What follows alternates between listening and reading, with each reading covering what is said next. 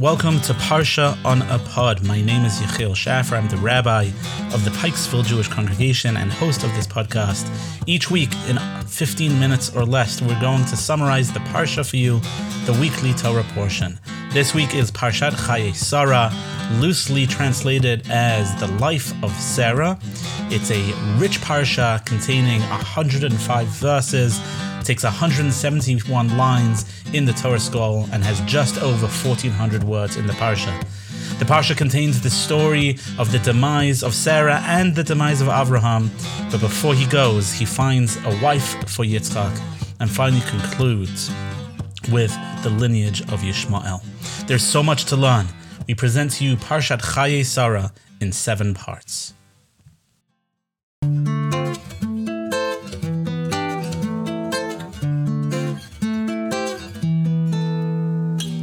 Part 1 The Death and Burial of Sarah. Sarah, the beloved wife of Abraham, passes at the age of 127. Avram cries over her death and pays final respects in offering a eulogy. Avram leaves the deathbed of his wife and declares to the local population that he is a resident alien, he owns no property, and requires to purchase a burial site. Avram seeks assistance from a local tribe, the Hittites, in pursuing a particular burial plot that belongs to Ephron. While the public negotiations for the plot are cordial, even friendly, privately Ephron drives a hard bargain and requests an exorbitant sum of money 400 silver shekels. Rashi, chapter 23, verse 16, sees the lack of grace in Ephron's negotiation position, accentuating the incredible poise of Avraham at a most vulnerable moment for him. His strength is admirable.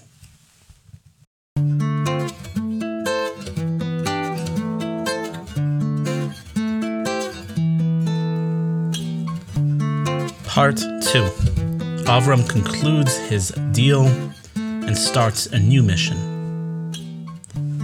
Avram finalizes the purchase of a burial ground for Sarah. And the Torah tells us that the field and the cave which was contained within the field become Avraham's.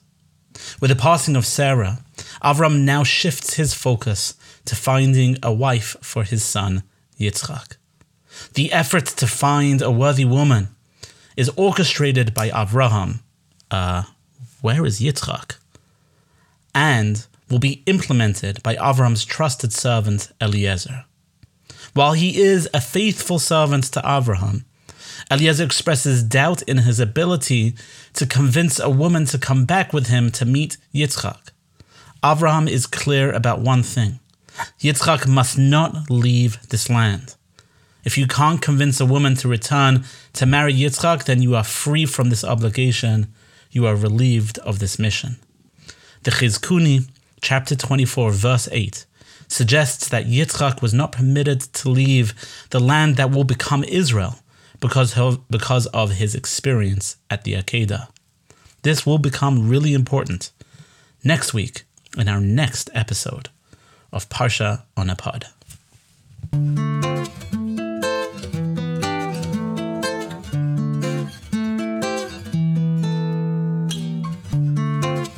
Part 3 boy, were they thirsty.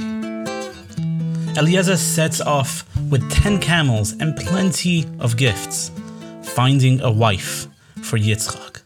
After a long journey, Eliezer pauses to give his camels water. Here, Eliezer seems to pray for a sign, for some miraculous occurrence in which a remarkable woman will bring water for him and for all his camels. Lo and behold, there was a woman who we are told is Rivka, the niece of Avraham, who, who assists Eliezer and all of his camels. Eliezer adorns Rivka with gifts and inquires as to who she is. She explains her lineage and invites Eliezer to meet her family. Eliezer is stunned. He's stunned by how effective his prayers seem to be. The Sforno in chapter 24, verse 21, points out that Eliezer is taken aback by Rivka's enthusiasm to help. He's a little skeptical and wants to see is she doing this out of an act of kindness or is she seeking some kind of remuneration, some kind of payment? If it was generosity that defines this woman, then Eliezer knows that she is the woman he is seeking on his mission to find a wife for Yitzchak.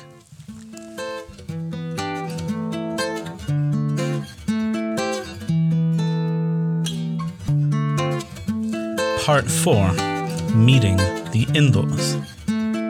Eliezer announces a blessing to God as he meets Rivka's family. The camels are cared for, keep an eye on them for later. They're going to make a big comeback.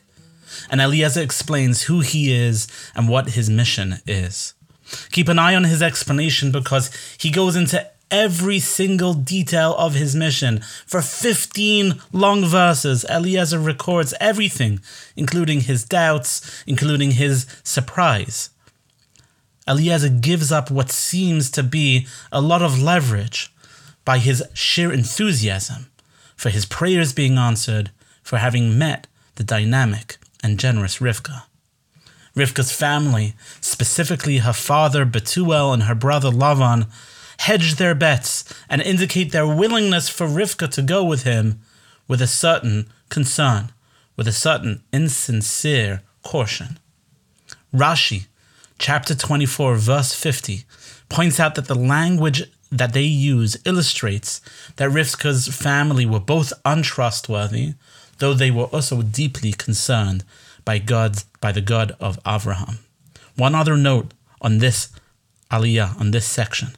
It is the longest narrative in the Torah. It's worth taking a pause for a moment to compare what is Eliezer's recollection of the events and what were the events themselves. What are the similarities and what are the differences?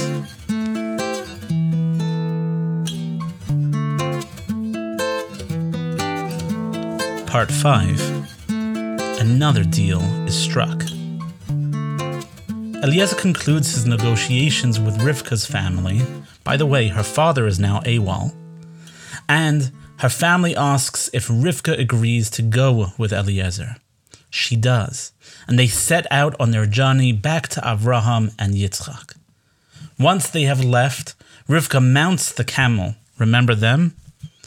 And they head back to the land of Canaan. Upon seeing Yitzchak from a distance, Rivka falls off the camel seemingly overwhelmed by the image of her future husband. A brilliant sight. Eliezer explains to Yitzchak everything that happens. What takes him 15 verses in the last Aliyah, he covers here in one verse, verse 60. And Yitzchak and Rivka marry.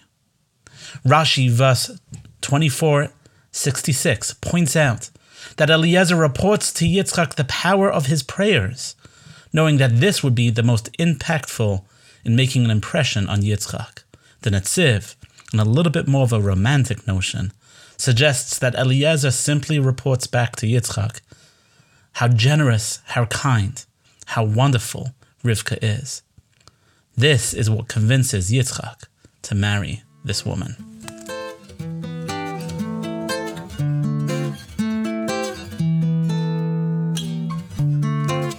Part 6 Saying Goodbye to Av Hamon Goyim, the father of many nations. The Torah now tells us that Avraham marries a woman named Keturah and has many more children. It is only Yitzchak, though, that is the physical and spiritual heir of Avraham. Avraham, who we've come to know and come to love, passes at the age of 175 and Yitzchak and Yishmael come together to bury their beloved father in the cave that he had brought at the beginning of the Parsha for Sarah. After Avraham's passing, Yitzchak grows in wealth and influence and resides in Be'er Lechai Roi, worth paying attention the many times that location comes up in the Torah.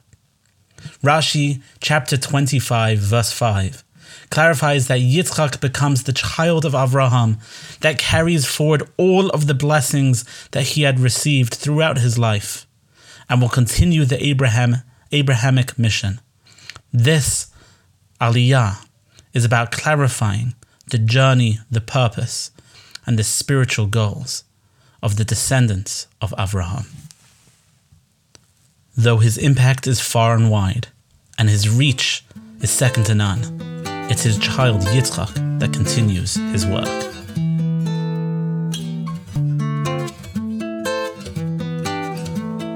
Part 7 The Ishmael You Thought You Knew. This epic parsha concludes with one final passing.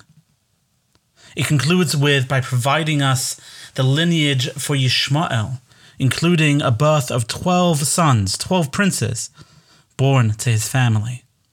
Yishmael lives for 137 years, and he dies and is buried with his loved ones. Rashi, chapter 25, verse 17, suggests that the language describing Yishmael's passing is typically used to describe the righteous when they pass. The Ramban, the same location, points out that the Torah records the passing of Yishmael, unlike Esav, because he must have repented towards the end of his life and lived righteously with his father's values guiding him. The Ibn Ezra suggests that Yishmael's ability to focus on his family on his family's well being, on them living with values driven by the generosity and hospitality of his father, is what caused the Torah to record his passing and the righteousness of his last days. Ishmael is indeed still a child of Abraham, carrying forward his values, and the Torah pays that tribute to him.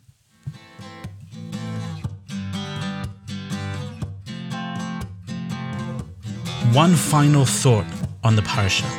I keep on mentioning, I keep on drawing your attention to the camels and the role they play in the journey of Rivka to Yitzchak. In the coming week, Rivka will struggle with starting a family with the holy Yitzchak, and she will feel insecure. She'll feel unworthy of creating the family that Yitzchak and her want to create. The camel an animal that has the internal signs of kashrut, a camel that chews the cud but lacks the external signs, does not have a split hoof, will become symbolic, symbolic for her. This camel will help her realize that her family, their demerit, their connivingness, is not what is getting in the way. It's her own self worth, it's her own merit, it's her internal signs of kashrut that will stand as a zechut that will stand as a merit for them starting their family. But more on that next week. My name is Yechiel Schaffer. This has been Parsha on the Pod, examining Parshat Chaye Sarah. Don't forget to subscribe on any podcast platform that you listen to and share it with a friend. Thank you so much. Learn hard and enjoy the Parsha.